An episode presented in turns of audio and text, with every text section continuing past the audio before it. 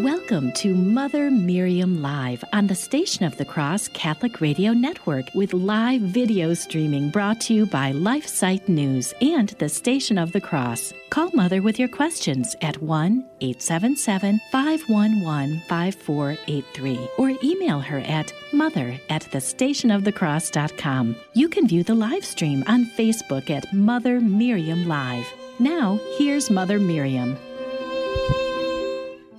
Well, good morning, beloved family. How are you doing? I pray that you're doing well.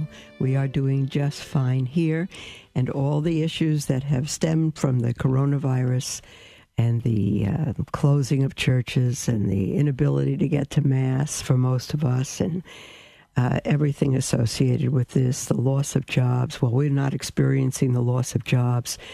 Um, well, when people lo- lose jobs, then they are not able to give to certain uh, apostolates uh, um, as they normally would. And we, I think, the Station of the Cross. Um, we felt it over here, but particularly last week, the Station of the Cross on their fund drive. Um, so many of you for the entire week were um, so wonderful and so generous. But um, I, I think that the the amount uh, given from the goodness of all your hearts uh, didn't yet equal what they need for the next six months. So this is for normal expenses to keep them going. So, um, but God is perfect in His ways, and um, we give what we can. Uh, hopefully, you know, always sacrificially. Uh, thinking of King David, I will not give the Lord that which costs me nothing. So we, we the widow's mite cost that widow all. That's why Jesus uh, gave that example. So for somebody, twenty five cents is is more than another person's thousand dollars just because of what they have. So God understands it. Uh, Station of the Cross understands it. I certainly understand it. My goodness. And um, whatever you're experiencing, whatever you're going through, whatever your fears, uh, whatever your anger, whatever your concerns about the coronavirus, there's a lot of headlines out there, a lot of things going on. Uh, some of them not so good, not so good. Um, the government is taking more and more control, which they have no right to do at all. They have no right to take any control. Uh, the government was set up to to help the states, to help the citizens, not to control them. It has no power to control us um, unless we give it that power. Unless we give it that power. Um, bishops asking governors if they can open their churches, uh, it gives the government a power that they don't have.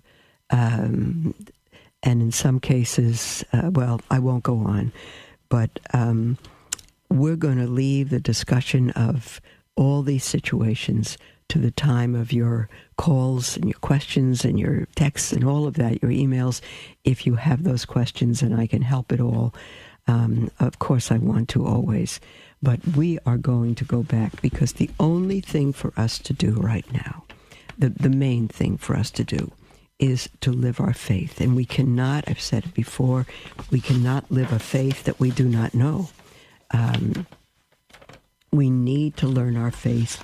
And, and so many people say, but, uh, you know, I've never been taught the faith. I really don't know it. I don't know how to teach it to my children, and they're home now. All of that. It's, it's, um, it's concerning. I know that. Um, but we'll learn it together. We'll learn it together. Um, if your children are home and they're old enough, um, you can put them, help them on, you know, put them on the radio with you for this first half hour, and um, or at least pick out parts of it on the podcast that might be helpful to them, or just transfer the information to them. But you, all you need to do, uh, beloved, there's two main books that you need: the Scriptures and the Catechism. That's it. And if you get the the Holy Bible, make sure you get a good Catholic edition, not watered down, not a children's Bible, none of that. The real Bible, uh, I recommend the Revised Standard Version Catholic Edition, RSVCE, Revised Standard Version Catholic Edition. It's published by Ignatius. Um, and it's also uh, you can also find it online. You can go to Bible Gateway, and on the uh, the top you can it gives you a choice of Bible, and just scroll down till you find the Revised Standard Bible uh, Catholic edition, and um, the the Protestant edition is the same in the New Testament, but it's missing uh, the seven plus books that Martin Luther took out at the Reformation. So you don't want that one, but you want the Catholic edition.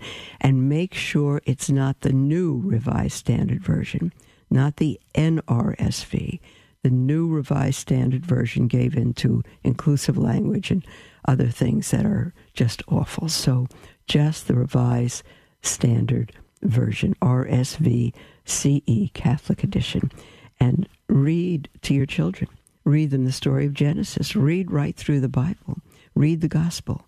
Uh, read a, a book of the New Testament, such as a Gospel, then go back to Genesis, then read another book of the New Testament, if you wish.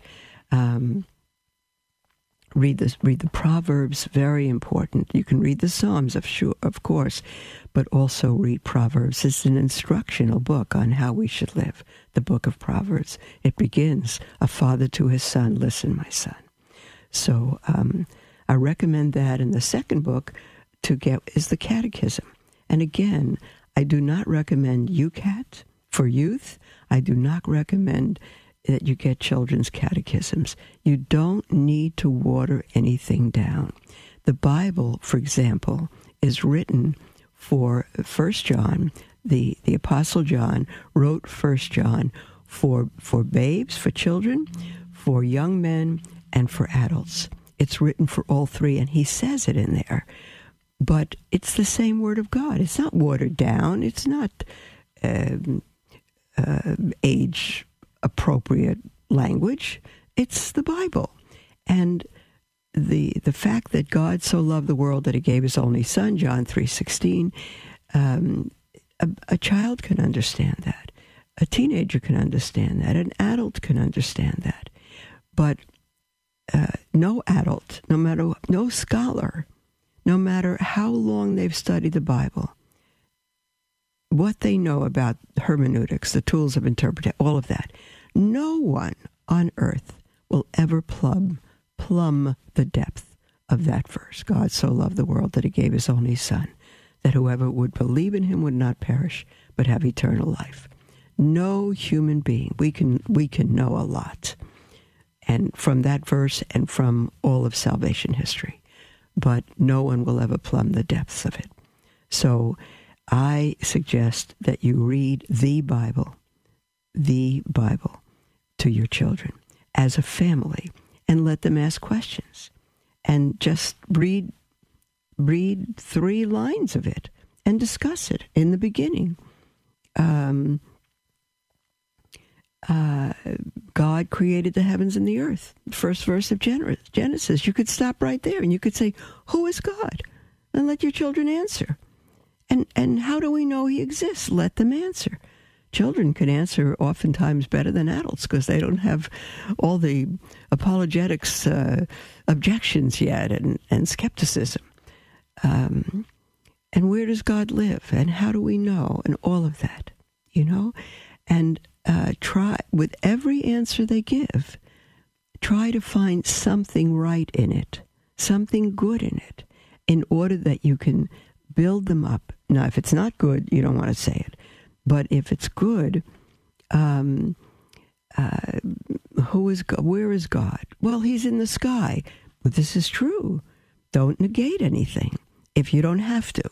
Yes. And where else is He? And just begin to uh, help them understand that He's omnipresent, that He's He's there's nowhere where God is not, nowhere.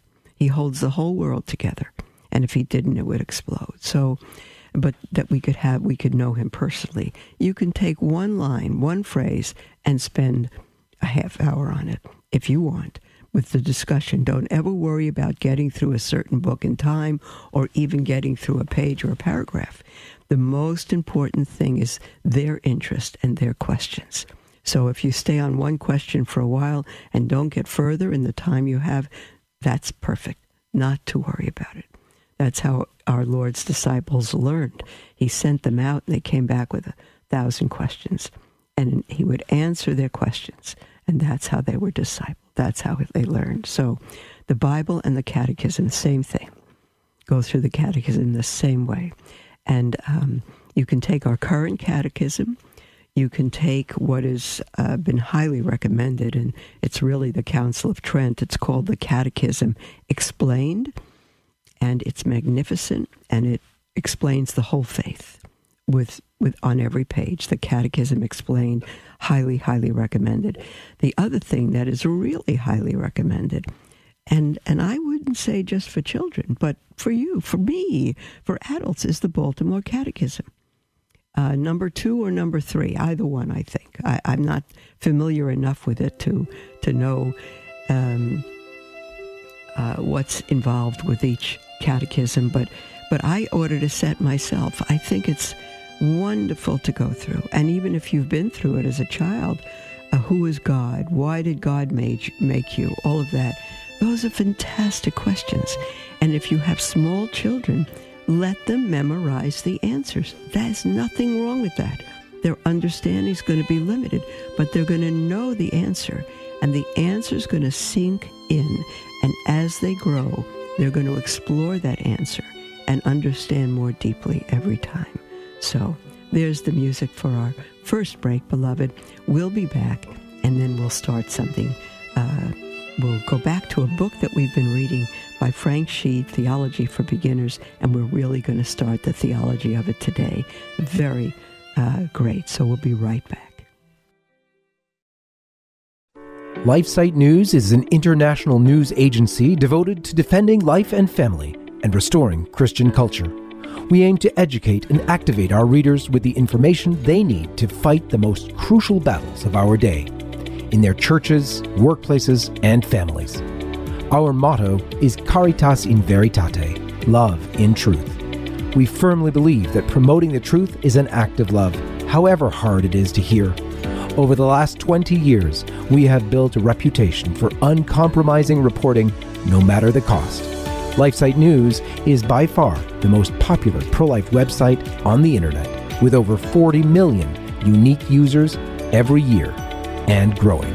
Check us out at lifesitenews.com.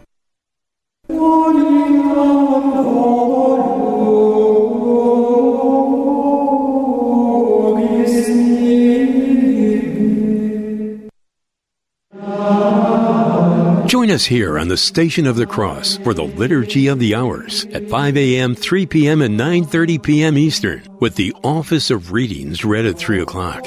In the Gospel of St. Matthew, chapter 18, verse 20, Jesus tells us, Where two or three are gathered together in my name, there am I, in the midst of them. The Liturgy of the Hours is also known as the Divine Office and is the daily prayer of the Church. So you know you'll be uniting your prayer with priests, religious, and laity throughout the world. It's comprised of small reflections, readings from sacred scripture, and writings from saints and theologians. To learn more about the Liturgy of the Hours, visit thestationofthecross.com. That's thestationofthecross.com. Pray with us each day at 5 a.m., 3 p.m., and 9.30 p.m. Eastern, right here on the Station of the Cross Catholic Radio Network.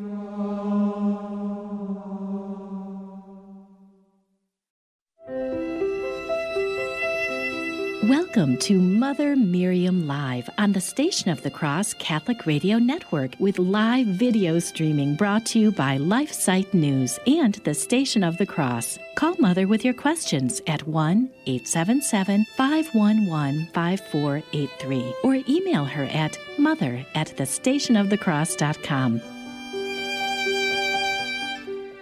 Welcome back, beloved, to Mother Miriam Live. I'm so happy to be with you. And um, we are going to begin, as I mentioned, we're going to begin to go back into theology for beginners so together we can learn our faith. Um, I think this book is going to be a, a very great treasure for us, uh, whether we're beginners or whether we're advanced. Uh, I, I I often get books that are labeled for beginners because uh, this was written in the 50s by um, one of the top apologists the church has ever had, Frank Sheed. And uh, he I read something by Frank Sheed, read something today by Karl Keating, uh, the modern father of Catholic apologetics, uh, who founded Catholic Answers. And I, to tell you for sure, I will um, get a perspective and learn things. I, excuse me, I've never known before, even if it's for intended for beginners. So we're always beginning again, beloved. We're always beginners. We're always learning. Blessed be God. So, what we read um, week before last, um, because all of last week was the fund drive for the Station of the Cross. There's my hiccups in that awful. Was oh, I'm sorry. Why study theology? Um, Paco, dear one, I'm going to ask the engineer to just uh, pause me for a minute or put up a placard, and I need to do something for these hiccups, and I'll be right back.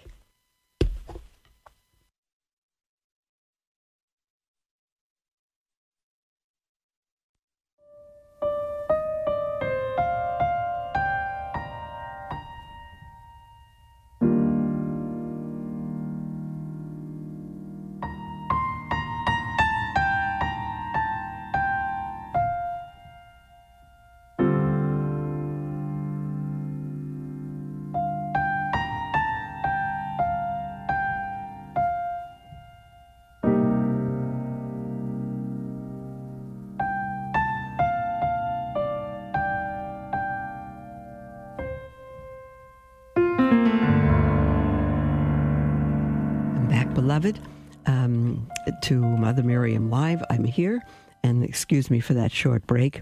I hope we got rid of the hiccups. It's because of that magnificent friend who told me that if you have hiccups, just take a tiny bit of sugar and they go away. And I, am still shocked that it works every. See, no hiccups.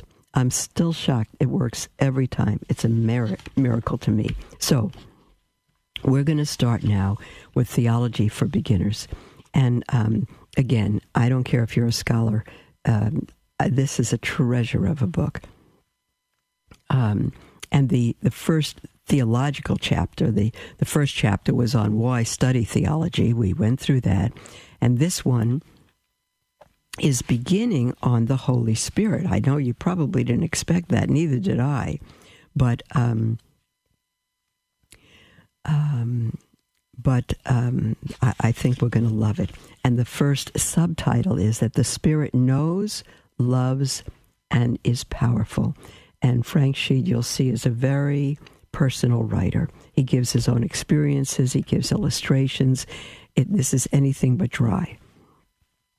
So he begins When I was very new as a street corner speaker for the Catholic Evidence Guild, a questioner asked me what I meant by spirit. I answered, A spirit has no shape, has no size, has no color, has no weight, does not occupy space.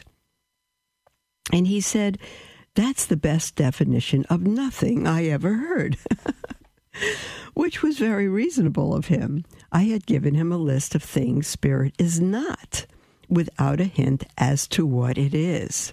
In theology, and again, the word means the study of God. Theo is God, ology is study of. In theology, spirit is not only a key word, it is the key word. Our Lord said to the Samaritan woman, God is a spirit. Unless we know the meaning of the word spirit, we do not know what he said. It is as though he had said, God is a blank, which tells us nothing at all. The same is true of every doctrine. They all include spirit.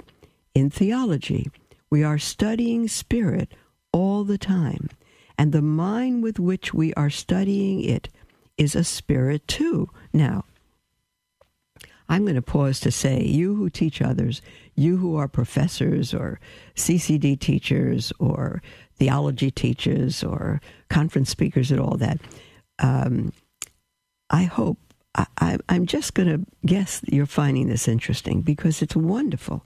It's another person's perspective and it broadens our hearts and our minds. I'll continue. We simply must know what it is. And I don't mean just a definition.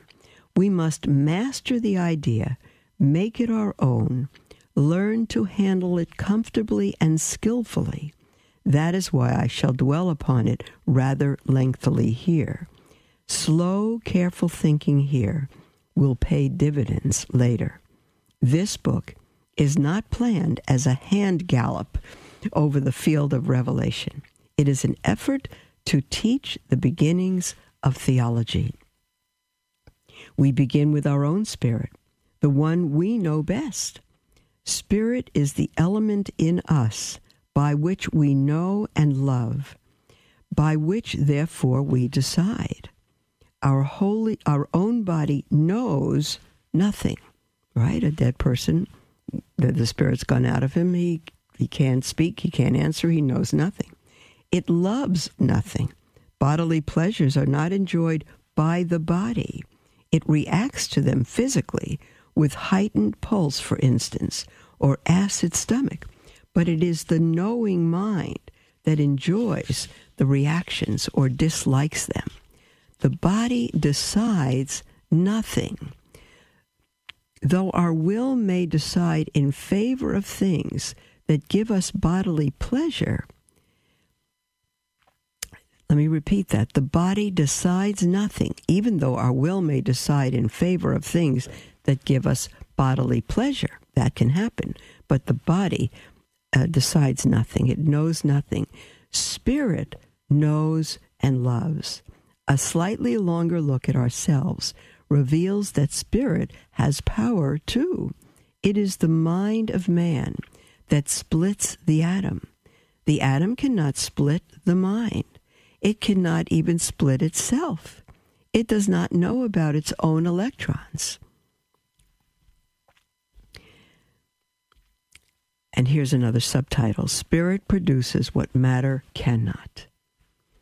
Mind, we say, splits the atom and calculates the light years. it is true that in both these operations, it uses the body but observe that there is no question which is the user and which is the used. The mind uses the body, not asking the body's consent. The mind is the principle.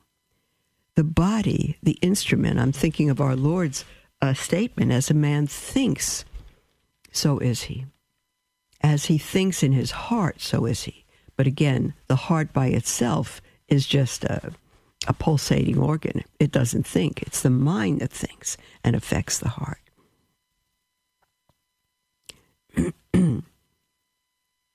is the instrument, so here again, the mind is the principle, the body is the instrument.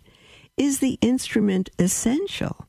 Must the mind use it to cope with matter? We have evidence in our own experience of mind affecting matter directly we will to raise our arm, for example, and we raise it. The raising of the arm is a very complicated anatomical activity, but it is set in motion by a decision of the will. And as we shall see, the direct power the human mind has over its own body, mightier spirits have over all matter. This mingling of spirit and matter in human actions arises from a fact which distinguishes man's spirit from all others. Ours is the only spirit, human beings, is uh, have the only spirit which is also a soul. That is to say, the life principle in the body. God is a spirit, but has no body. The angels are spirits, but have no body. Only in man, spirit is united with a body, animates the body, makes it to be a living body. Every living body, vegetable, lower animal, human, has a life principle, a soul. And just as ours is the only spirit which is a soul, so ours is the only soul which is a spirit. Later, we shall be discussing the union of spirit and matter in man to see what light it sheds upon ourselves. But for the present, our interest is in spirit. Now, you're listening to this, and some of you, for a couple of sentences, are saying, What? What does that mean? What does that say? You see what I mean? We could, ne- this is for beginners, and yet it is a challenge. And every paragraph could be taken apart and made an entire class, you see? So you could teach through this book to your, use it as a, as a study of the faith. It's a fantastic study. Frank Sheed goes on to say, We have seen that in us, spirit does a number of things. It knows and loves, and it animates a body. But what at the end of all this is spirit? We can get at it by looking into our own soul, examining in particular one of the things it does. it produces ideas. I remember a dialogue, Frank Sheed says, one of our Catholic Evidence Guild speakers had with a materialist who asserted that his idea of justice was the result of a purely bodily activity produced by a man's material brain. And the speaker said this How many inches long is it? The questioner said, Don't be silly. Ideas have no length. And the speaker said, Okay, how much does it weigh? And the questioner said, What are you doing? Trying to make a fool of me? The speaker said, No, I'm taking you at your word. What color is it? What shape? If it's material, if it's produced by man's material uh, brain, if it's material, then then you should be able to answer all these questions, right? Right. And then uh, he goes on to say the discussion at this point broke down. Um, I better stop there, beloved. There's the music for our break. We're going to continue this tomorrow. But after the break, I'm going to take your calls, your emails, your text, and the toll free number to call in uh, during the break is the great time to call in is 1 877 511 5483 or email at mother at thestationofthecross.com. We'll be right back.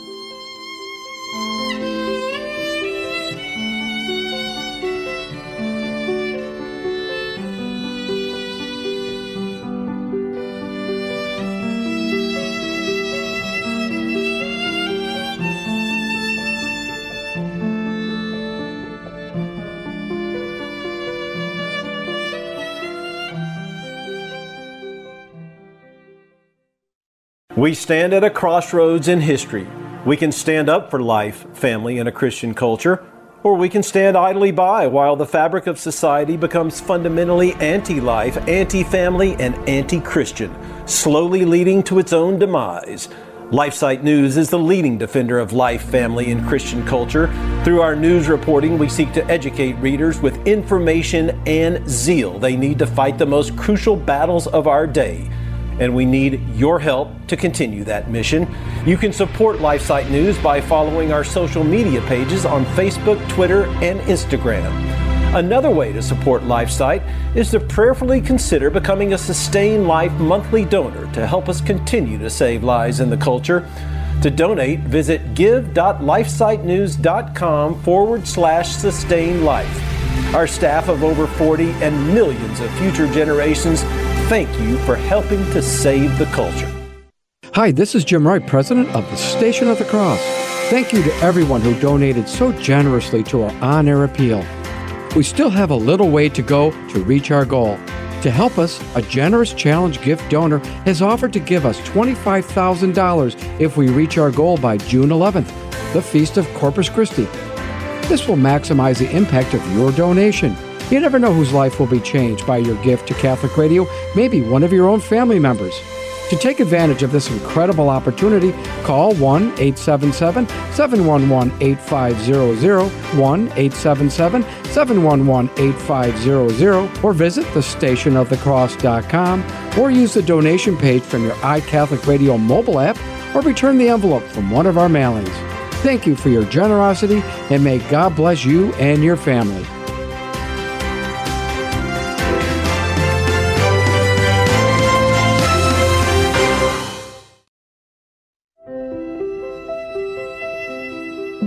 To Mother Miriam Live on the Station of the Cross Catholic Radio Network with live video streaming brought to you by LifeSite News and the Station of the Cross. Call Mother with your questions at 1 877 511 5483 or email her at mother at thestationofthecross.com.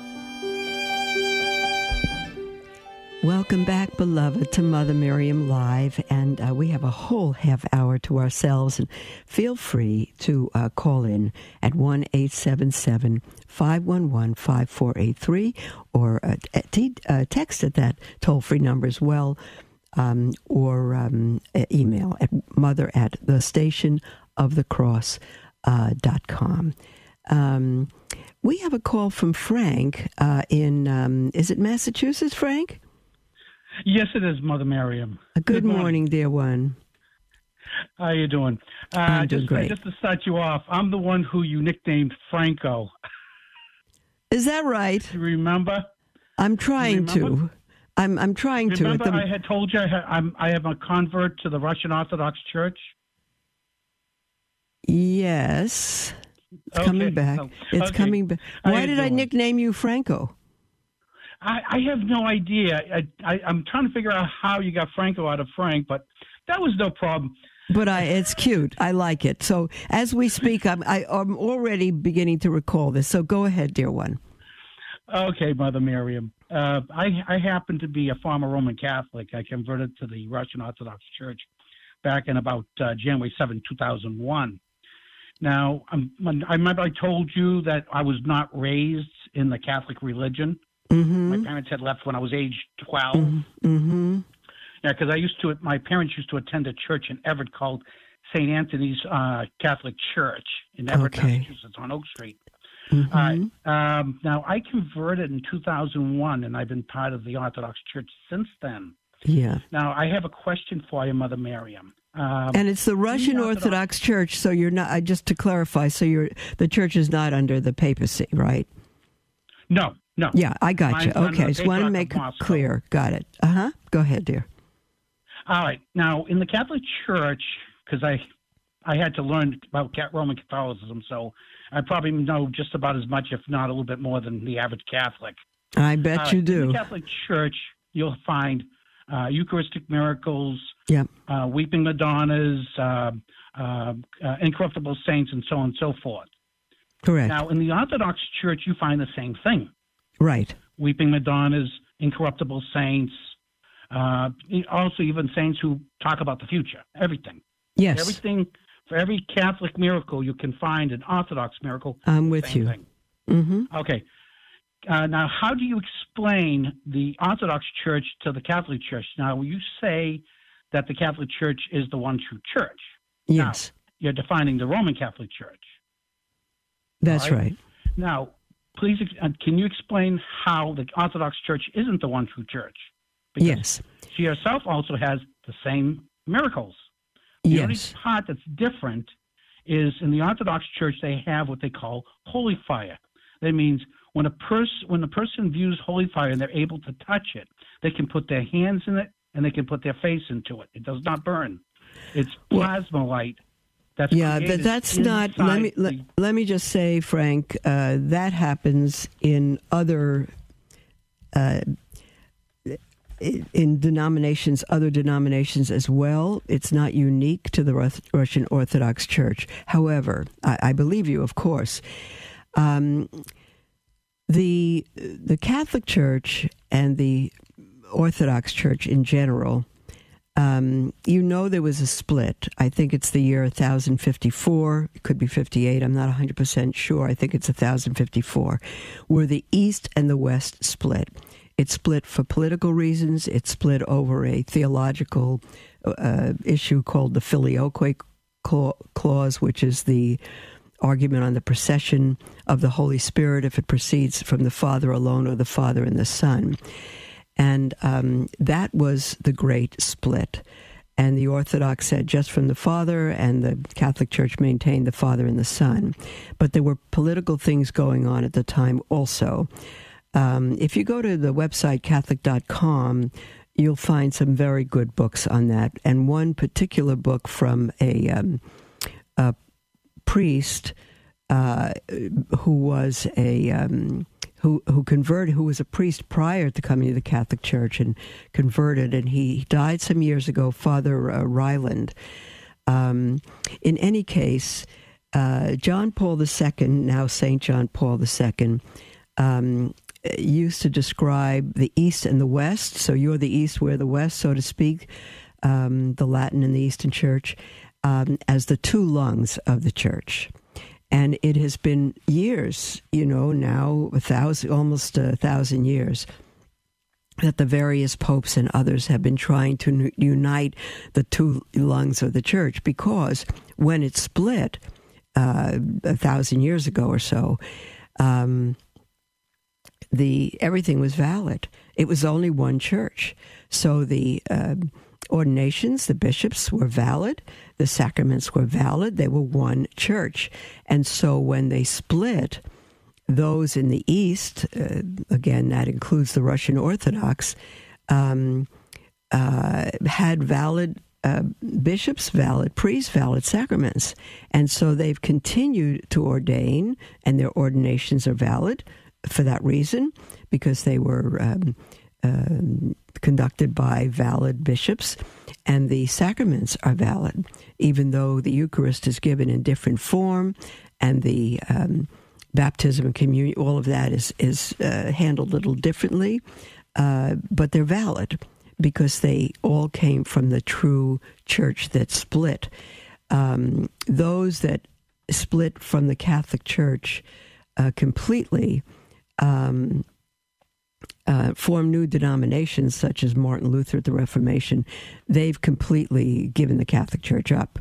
I mean, they are no longer Catholic. They've denied the true church that God established. So, um, the Orthodox Church is is um, is valid in that it has valid ordinations, valid sacraments, um, but it is.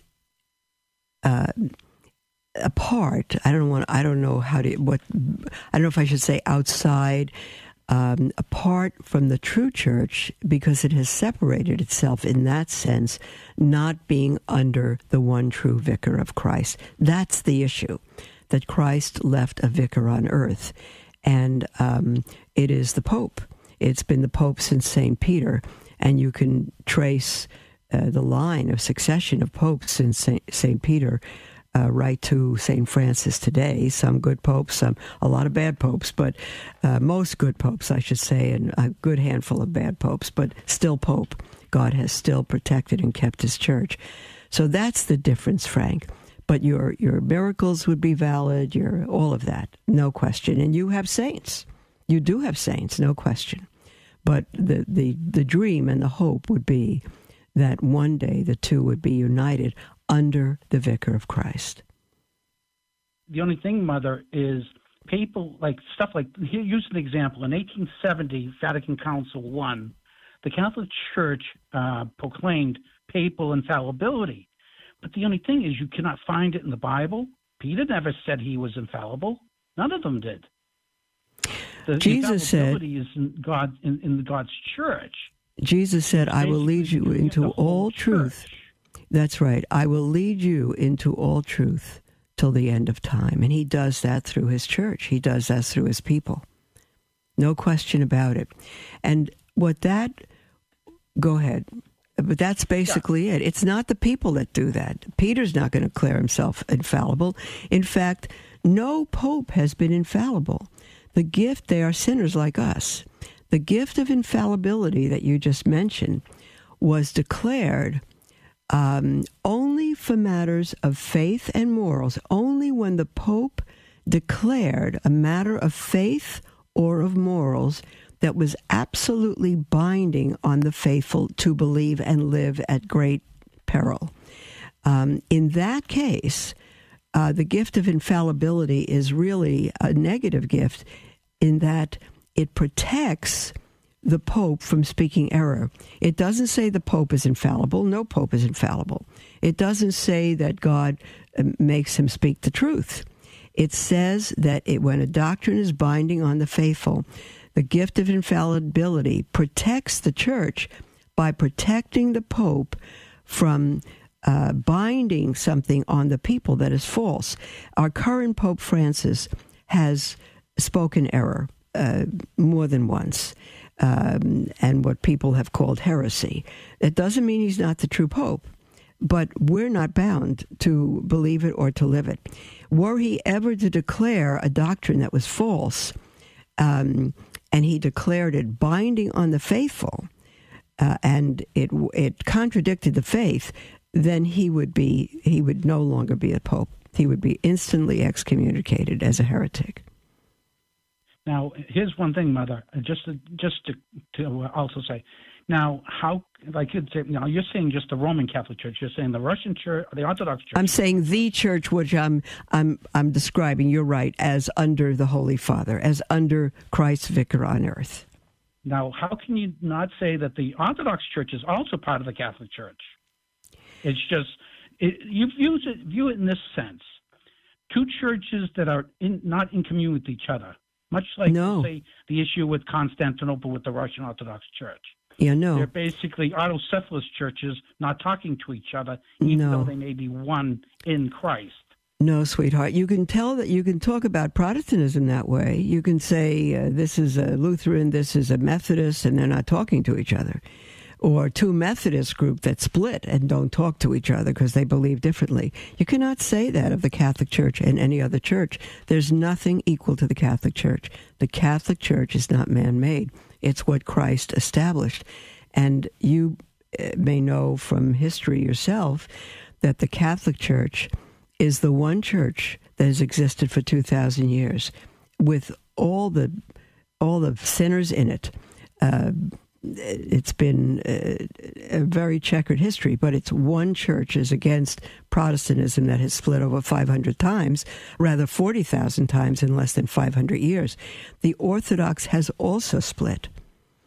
When they split, there wasn't Orthodox and Greek Orthodox and Russian Orthodox and uh, all of that. There wasn't. It was one church, and it, it's it has split several times since then. You've had different leaders. Um, we just have one pope, and he's um, he is succeeded by another. It's only one office. They're not equal. They're not two churches that are equal. They, there's the church Christ established and the Orthodox Church that split from the Catholic Church and is one branch of the Orthodox Church now, the Russian, that split. And um, again, in in in doing away with the papacy, it's done away with other things. But again, because the ordinations um, and the sacraments were valid, they remain valid in succession. Uh, Frank, go. Ahead. I'm not the expert by any means on this, um, uh, but go ahead, if you will. Uh, it'll really help you to answer the question. Um, and then, of course, maybe bring you back to the church you left because you didn't know what it was. Even though you love the Russian Orthodox Church, my parents are are Russian Jews, and I spent some time in Russia, and I love everything Russian. I love the music. To me, is is more uh, magnificent than anything I've ever heard in the Latin Church. It's just, and I love Gregorian chant and all that. It's straight from the synagogue. But the, the Russian church has so much beauty, iconography, all of that. I love it. But um, I need to stay with the Catholic Church, which is truly uh, its name, universal. Get a book, Frank, and uh, see if it will help you, because I cannot answer all your questions and not thoroughly and not accurately. All right, my dear brother. Book Seven Ecumenical Councils. By, I think his name is Donald Davis. That would be a good book for you to read too. All right. Bye bye, Mother. Bye, sweetheart. There's the music for our break. Uh, beloved, call in with anything that's on your heart. Uh, you see, I can all, not only not always answer anything, but everything. But there are certainly resources we can send you to. uh, to get the answers, and they're better when you get them yourself from a book, but a, uh, a reliable book. Um, we'll be right back after the break. Call in with anything on your heart, 1 877 511 5483. The future of the family is grim. As Our Lady of Fatima said, the final battle will be for the family. It truly seems as though we're in the heat of this final battle and we need your help. Our mission at LifeSite News is to educate and activate readers with the information they need to defend life and the family and restore Christian culture. We are currently the most popular pro life website on the internet with over 40 million unique users every year. And we've been experiencing an even bigger reach than ever this year. But we need your help to reach more of the 7.7 billion people on Earth if we are to truly succeed in changing the culture. Please consider donating to help our mission of promoting the culture of life and fearless defenders of the faith like Mother Miriam. Visit give.lifesite.news.com to give today. Thank you for your support. The Terry and Jesse Show, weekdays 2 p.m. Eastern on the Station of the Cross Catholic Radio Network and heard around the world on the iCatholic Radio app. This is Jesse Romero from the Terry and Jesse Show. Each weekday, we're talking about the things that matter to Catholics spiritual warfare, Marian devotion, tradition, and staying strong in your faith in this culture of death. I hope you'll join us. Give us a call during the show at 888 526 2151.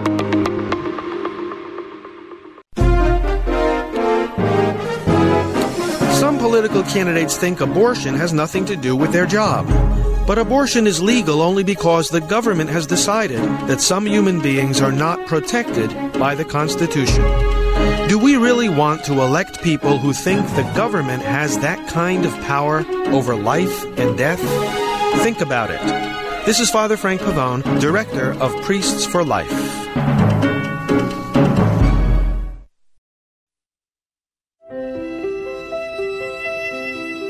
Welcome to Mother Miriam Live on the Station of the Cross Catholic Radio Network with live video streaming brought to you by LifeSite News and the Station of the Cross. Call Mother with your questions at 1 877 511 5483 or email her at mother at thestationofthecross.com.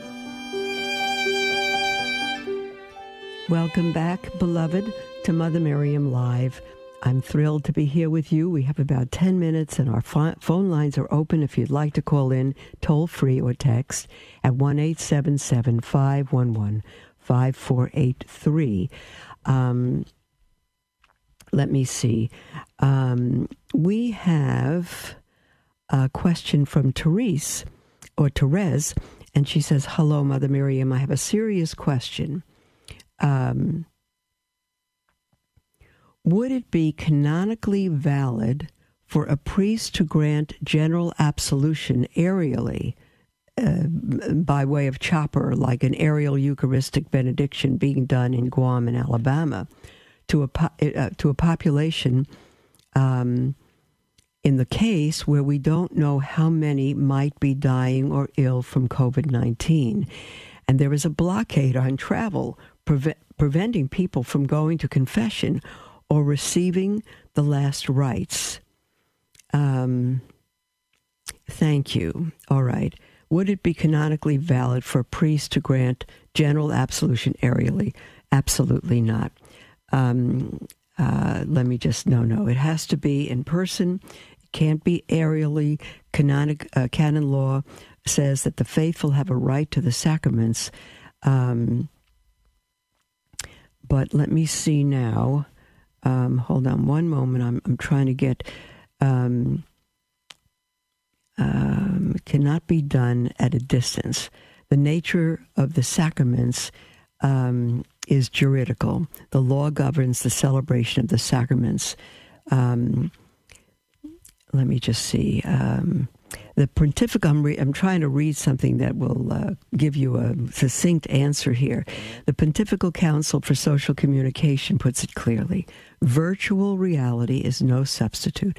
Virtual reality is no substitute for the real presence of Christ in the Eucharist, right? So that has to do with uh, flying over a town, uh, the internet, Skype, phone, anything like that. Um, virtual reality is no substitute for the real presence of Christ in the Eucharist, the sacramental reality of the other sacraments, and shared worship in a flesh and blood human community. Uh, there are no sacraments on the internet and even the religious experience possible there by the grace of God are insufficient apart from real world interaction with other persons of faith. Um, I'd have to read through this article, but Catholic World Report, um, you can see it on the web, web CatholicWorldReport.com, uh, has an entire article titled Confession by Phone, Skype, or um, um, Emoli, I, I, forget those little character faces, how they're pronounced. Could it happen during a, coro, a coronavirus pandemic? Pandemic? Um, no, it cannot. It cannot. And so um, uh, you can go and, and look up canon law, and you can look up, just type the question in um, Can confession be made? Um, um, by uh, remotely, uh, however it is, by phone or by internet or that kind of thing. It absolutely cannot be. And people say, but what if I can't get to confession then? You know, I've seen priests in driving in parking lots of a church, and they set up a little confessional, a little chair, and the people have been driving by, and they they maintain, they stay in their cars, they maintain six feet, and they get to the priest with their cell phone, but they're facing the priest. And the only reason they're on the cell phone, if somebody can't shout their confession so the priest can hear it, which should never happen anyway, shouting. And so they're both looking at each other physically. And they're talking on their cell phones, which at that point acts like a walkie talkie. But the person is there with the priest, and that's what has to happen the person and the priest must be in the same uh, locale, and the sacrament cannot be given otherwise. And so um, that has to happen. So we are left with um, a true act of hope, hopefully perfect contrition if we have true godly sorrow. And that is, we're sorry not just because we've been caught, that kind of thing, which is part of it, of course. Um, but um, again, not because we fear hell, but because uh, thou art worthy of all our love. If it's truly that we're sorry because we have offended God's love, um, we can we can be forgiven by God by making a, an act of perfect contrition. Um, but uh, and uh, as well making an act of spiritual communion, which one priest said sometimes is more, which we do here daily. We make spiritual communion because even at the Daughters of Mary, we're not able to have a priest in here to celebrate Mass. That's a grievous situation, and it, it's not one we agree with, but it's one that we need to live with. And so um, we can make spiritual communions. And one wonderful priest said once, there are many spiritual communions that one makes from the sincerity and love of their heart, um, which are more effective uh, than actual communion received when we receive the communion kind of matter of factly. But at home, we're we really long for God deeply, and that's that's more effective. So we'll leave it at that. Uh, we have a, f- a question from Facebook from Frank who says, Mother, how come you cannot call a priest and have confession over the phone? Well, um, this looks like, this sounds like the same Frank who just called in. He says, My church does it. I'm an Orthodox Christian and I have had communion in my church in Massachusetts. Well, I don't know if you're the Russian Orthodox Church or not, or you're the same Frank Franco, but um, it, it's not what the Catholic Church can do. It would not be valid. You cannot have confession over the phone. If you find a priest that says yes, it's not valid. It's not a, you'll find a sympathetic priest, but one who does not care very much about your soul because it will not be valid. In my mind, Frank and everyone else, there is no priest who should refuse confession. No priest who can refuse who should refuse refuse confession. And Bishop Athanasius Schneider and uh, Cardinal Sarah who's the head of the uh, Congregation of Divine Worship and the Sacraments, both have said that no one, no one has the right to deny um, a Catholic confession or the Eucharist or the sacraments. No one. No one has that right, and no one has authority over the priests and the bishops. No one, no governor, no secular so called authority has any authority. Um, a bishop has no authority over a priest in this matter. Uh, I may get um, uh, in hot water with some bishops over this, but it's true. No one has the authority. No bishop can order a priest not to give the Holy Eucharist and not to hear their confession and not to, to give last rites. No one has the authority to do that. Again, um, are priests to disobey their bishops? No, as long as the bishop stays with the teaching of the church. When the bishop forms his own uh, magisterium and his own um, uh, position that's contrary to the church, the priests not only do not have to obey, they shouldn't obey. This is a huge point, and it's been made um, in uh, many uh, internet communications these days, articles on LifeSite News, um, and and other other sites. Uh, it, you will find it, um, uh, beloved. This is a great, great error uh, we can communicate, we could beg our bishops to allow us to open our, not our, our governors rather, to allow us to open our churches. But they have no power over religion and the churches. We're giving them a power they don't have. So um, all we need to do is live the faith we have and not ask anyone for permission to live it. God bless you, and we'll speak to you tomorrow.